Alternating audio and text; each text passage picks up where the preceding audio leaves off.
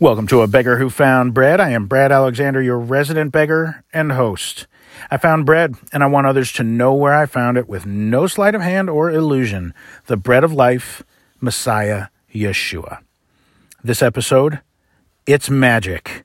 Props to the Cars for the title on this episode. Led by Ric Ocasek, the Cars were formed in 1976 and off to the scrap heap in 1988. Though they did reunite, yeah, they rebuilt that engine in 2010, produced the album Move Like This, trying to shake it up one more time. Their tour lasted only three weeks. That's not real good. And it seemed the good times just wouldn't roll anymore. They were no longer moving in stereo. The cars were abandoned on the side of the road of continued rock and roll dreams. Alas, the magic was gone. All right, let's move on here because we're not pulling rabbits out of a hat and it's not about the music, it's about the message. It's magic. Justification is to be made righteous in the eyes of God. Justification. Now, there is a teaching or a doctrine regarding justification. The premise of it is when we are justified by faith in God, it is justified, never sinned.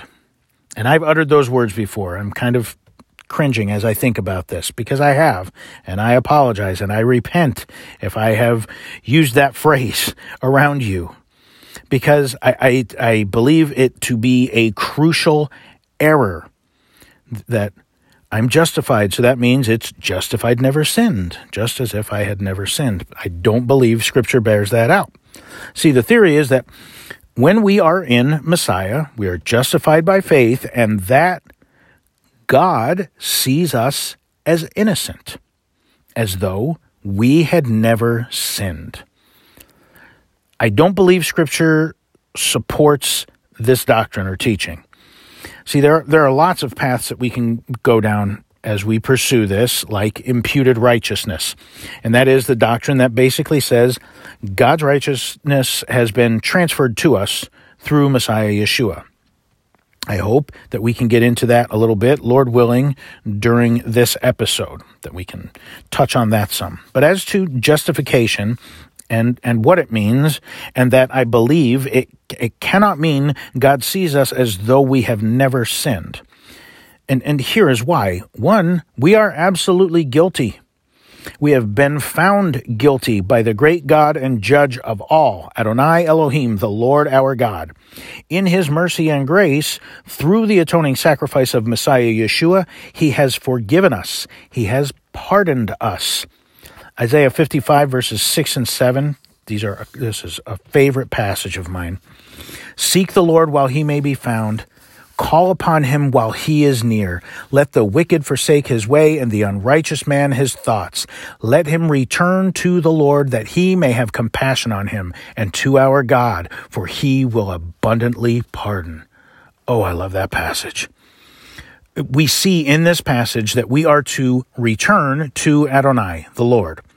Returning is a reference to repentance. In repentance, we turn away from our sin, from our unrighteousness, from our wicked ways, and we return to the ways of Adonai Elohim, the Lord our God. So we repent. We return to Him, and He will abundantly pardon. Here's the modern English definition of the word pardon to use the executive power of a governor or president to forgive a person charged with a crime or convicted of a crime, thus preventing any prosecution and removing any remaining penalties or punishments. It does not mean one becomes innocent, but rather forgiven. See, we've been convicted, guilty, all have sinned and fallen short of the glory of God.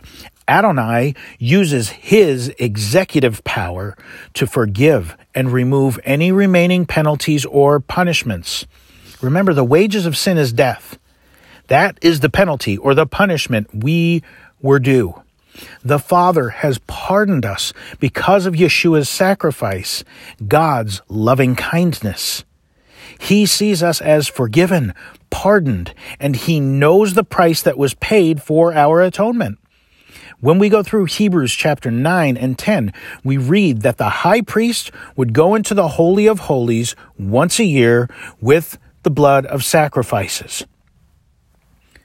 The high priest intercedes on behalf of God's people. He offers the sacrifice, standing in the gap, interceding for the people and their sin. Our great high priest, Yeshua, ever lives to intercede for us. Hebrews chapter 7 verses 23 through 25. The former priests were many in number because they were prevented by death from continuing in office. But he holds his priesthood permanently because he continues forever. Consequently, he is able to save to the utmost those who draw near to God through him, since he always lives to make intercession for them.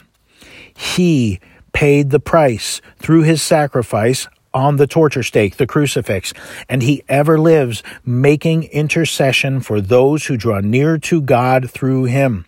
He is able to save to the uttermost those who draw near to God through him. When we think of intercession, we think of people praying on behalf of others, standing in the gap.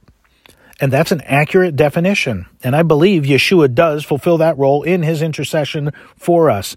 But the greater work or the greatest work of his intercession is in the atonement. Our great high priest is ever before the Father. God sees us through the sacrifice of his Son. He sees us as pardoned, forgiven, he cannot see us as though we have never sinned, because if that's the case, it would discount or obliterate the price that was paid. He would have to forget the price he paid, which of course he, he cannot and he will not. Even Yeshua's resurrected body still had the nail holes in it and still had the hole in his side where, the, where he was pierced with that spear. But, Brad, scriptures say that God will remember our sins and lawless deeds no more. So, if he forgets them, he sees us as innocent, as though we have never sinned, because he can't remember it. I am really glad that you brought that up, because Jeremiah 31, the end part of verse 34 For I will forgive their iniquity, and I will remember their sin no more. Hmm. There are other passages as well throughout Scripture that say similar things that God will remember sin no more or forget iniquities. So if He doesn't remember them, He sees me without them. He's forgotten them. Never happened. Sees me as as sinless. We have to remember something. Okay, the Hebrew language has roughly 4,000 words in it. Modern English has over 100,000 words in it. So the Hebrew word for remember is zakar, Z A K A R, and it means to recall, to bring to mind, or to intervene. This word is actually used really often in the scriptures. In Genesis, we see some examples of this word. In Genesis 8 1, it says, But God remembered Noah. Now remember, this is after the great flood. So the flood is up, the water is up, and God remembered Noah and then subsequently caused the waters to subside. Do we think God forgot about Noah and then was like, oh, wait, that's right. Noah and his family, they're still, still floating around on that ark. Wow, I, I should do something. I better make those waters recede. Of course not. God intervened. When it says God remembered, God intervened on behalf of Noah and caused the waters to recede. And the same is true as in, in Genesis, and there's other places as well, where we read where God remembered Rachel, and he opened her womb that she would bear children. Adonai did not forget about Rachel. Again, he intervened on her behalf. And we had actually a really good discussion about some of this today at our Torah study and how it's not that God forgets like we humans forget or how we in, in modern Western culture would define forgetting. Because, I mean, with Noah, him and his family were the only people alive at that point. They are the only ones alive. God, I can assure you, he didn't forget them. When it says he remembered them, he intervened on their behalf. And as part of our discussion today, it's not that it's not that God forgets them, but God intentionally will allow people to go through things and he will not intervene on their behalf until his appointed time. And so he then intervened on behalf of Noah and caused the waters to recede. He intervened on behalf of Rachel and opened her womb that she that she could have children when it was his appointed time. And then the, the Hebrew word for forget. There's two words actually. One is shakach and the other is nasha. And they can mean ignore, neglect, forsake, or disregard. But these things don't have to do with memory loss or what we deem forgetfulness even as Adonai warns his people in Deuteronomy, he warns his people not to forget his covenant with them. He has a covenant with his people. He warns us, don't forget it. Well, it's not that that back then they or even in modern days now that we forget we have a covenant with God. It wasn't about memory lapse and, and, and us not knowing that we have a covenant with him. It's that we would that we have a tendency to neglect it, to get distracted and disregard it. That's on us when we when we forget his covenant. But it's not that it's totally gone from our brains and, and it just completely disappeared. So Isaiah 49:15 says, "Can a woman forget her nursing child that she would have no compassion on the son of her womb?" And the implication here is well, no, it's not very likely that a woman is going to forget a child she birthed. This passage continues Even these may forget, yet I will not forget you. Behold, I have engraved you on the palms of my hands. Your walls are continually before me. So even if a mother did forget the child of her womb, God says he won't forget his people. Behold, he has us engraved on the palms of his hands. And we have to see the messianic reference here. We are engraved on the hands of Yeshua, those nail prints. He will not forget. He will not ignore us, neglect us. He said he will never leave us or forsake us, his people. So when we look at God, um, and we use this word forget, or we, we use the, the phrase remembering our sin no more. It's not that the hard drive has been wiped clean. It's not that he is forgetful or has selective memory loss or amnesia. May it never be. He is just, God is not calling our sins and iniquities to his mind meaning he will not bring them back up regarding penalty and punishment. He is not recalling them upon us. We see that there are times in Scripture where to certain people, Adonai actually says he will not forget their sin. There are some people he said that about. He is not going to forget their sin and he is going to revisit it upon them, meaning he will hold it against them and mete out due punishment. See, we are guilty people. We are convicted and deserving of the death penalty. God, in his great love, mercy, and grace, has abundantly pardoned us through Messiah Yeshua. Because of the atoning sacrifice made on our behalf, God chooses or refuses to bring those offenses back up. They have not magically disappeared as though they never existed. They have been atoned for. The Hebrew word kafar means atone. And what, it, what the definition of the word is, is to cover over.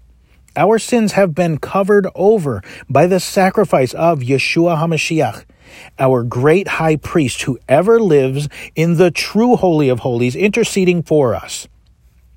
If God truly forgot our sin as we understand what the word forget means, where is the need for continued intercession? Yeshua ever lives to intercede for those who have drawn near to God through him. Likewise, I believe that there is no magical transfer or imputation of God's righteousness to those who follow Messiah. Whoa, whoa, whoa, whoa. Slow your roll, Brad. That, my friend, is contrary to the Word of God. Okay. I believe that that is an incorrect interpretation of the Scriptures. And what I said is definitely contrary to some translations of the Scriptures and of a doctrine built on 15th, 16th, and 17th century Christianity in Europe. But it's not actually from the Scriptures, I do not believe. So you can read in the Westminster Smaller Catechism, question number 33 asks about imputed righteousness, and it gives a definition of it.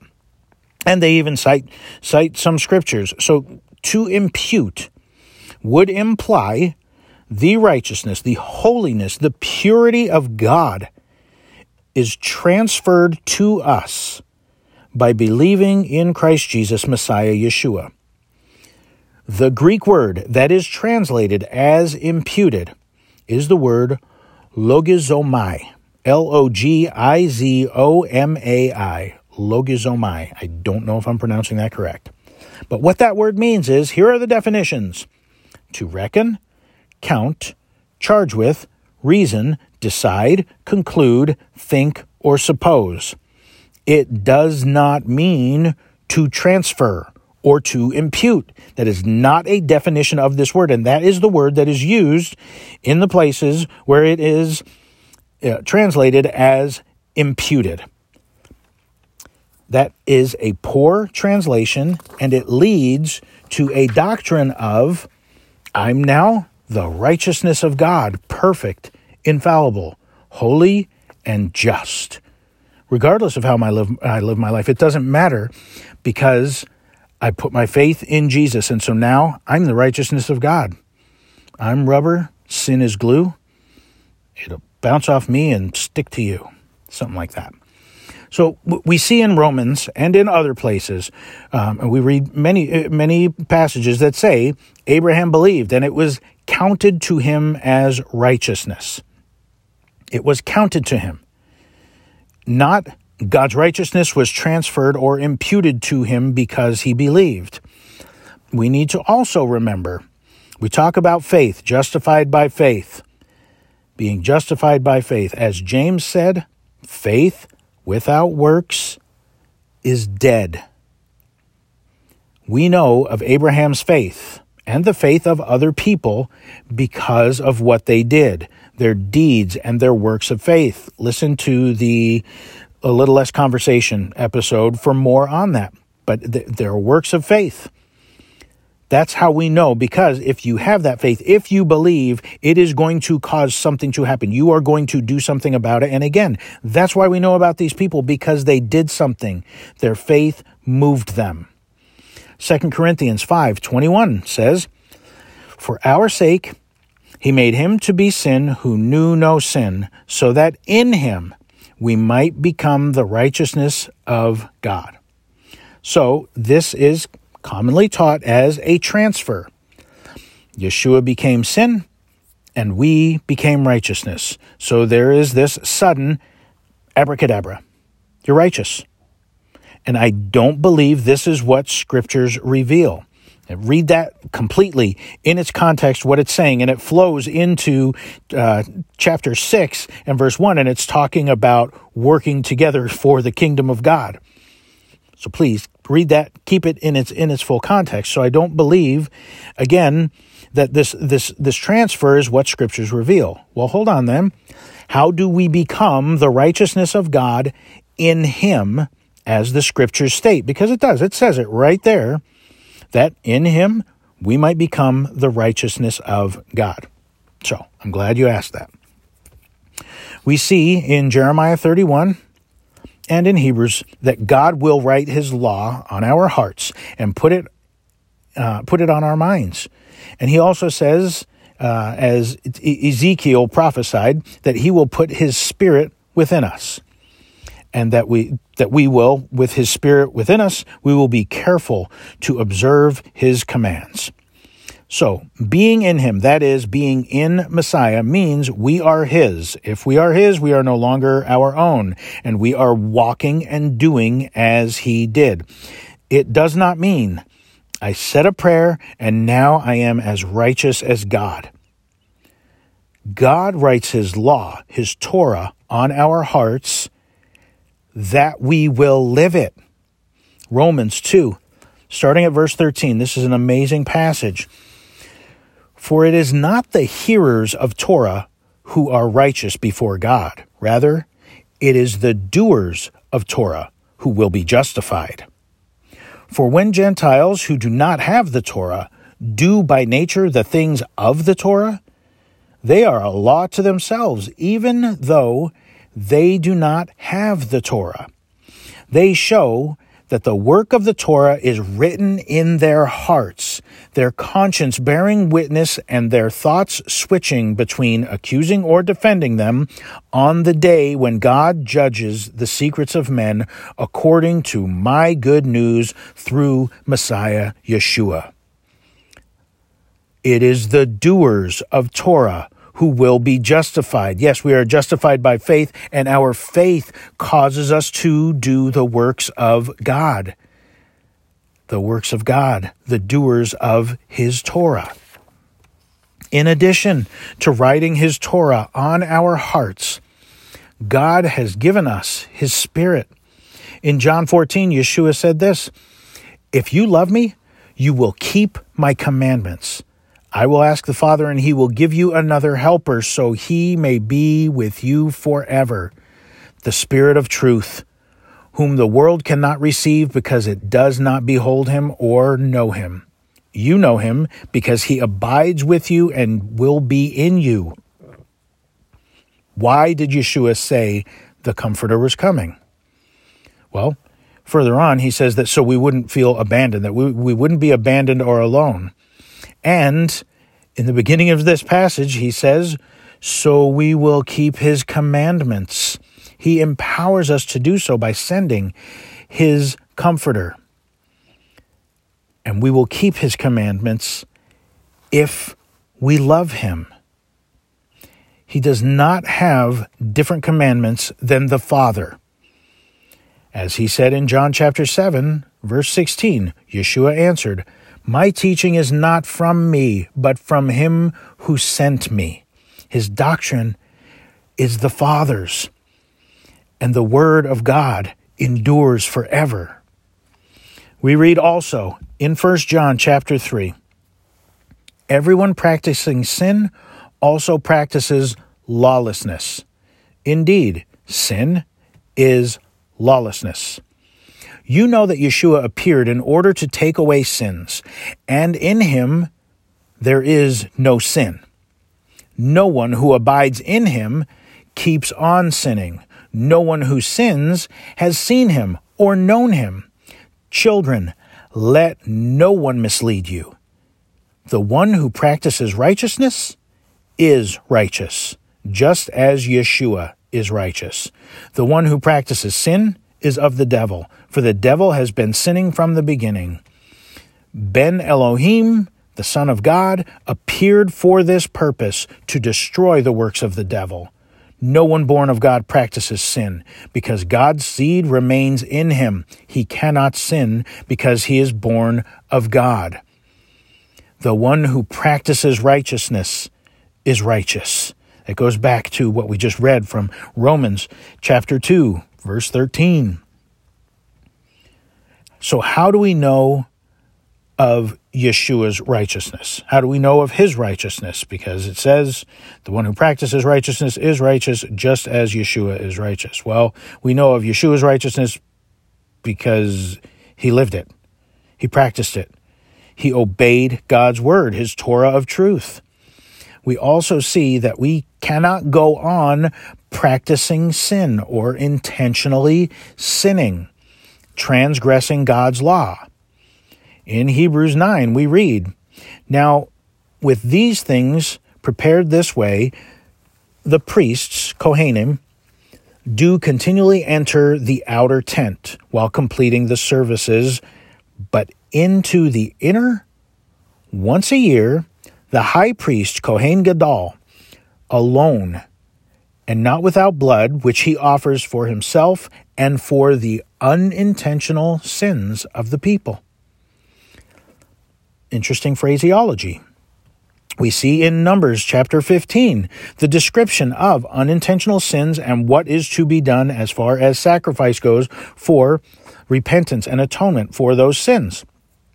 Then we read in verse 30 of Numbers chapter 15 But the person who sins defiantly, whether native or outsider, reviles Adonai, and that person is to be cut off from his people because he has despised the word of Adonai and has broken his commandment. That person will certainly be cut off.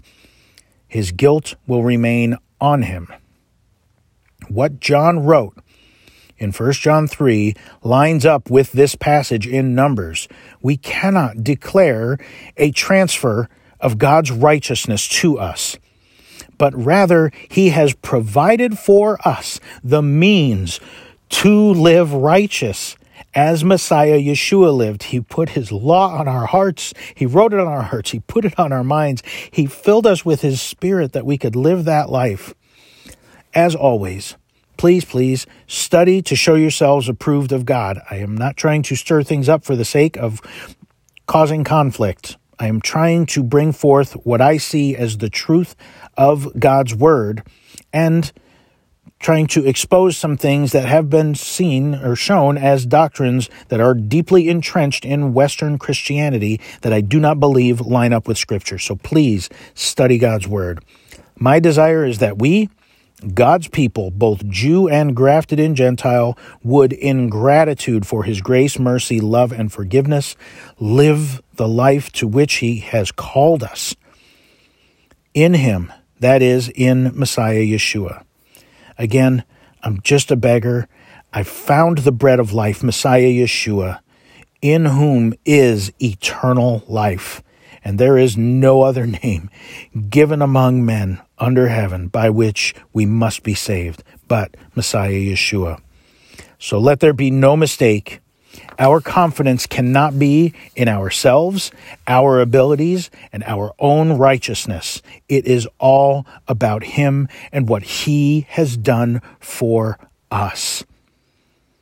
It is all about Him. Salvation is by grace through faith in Messiah Yeshua. Now let's go out and give him heaven.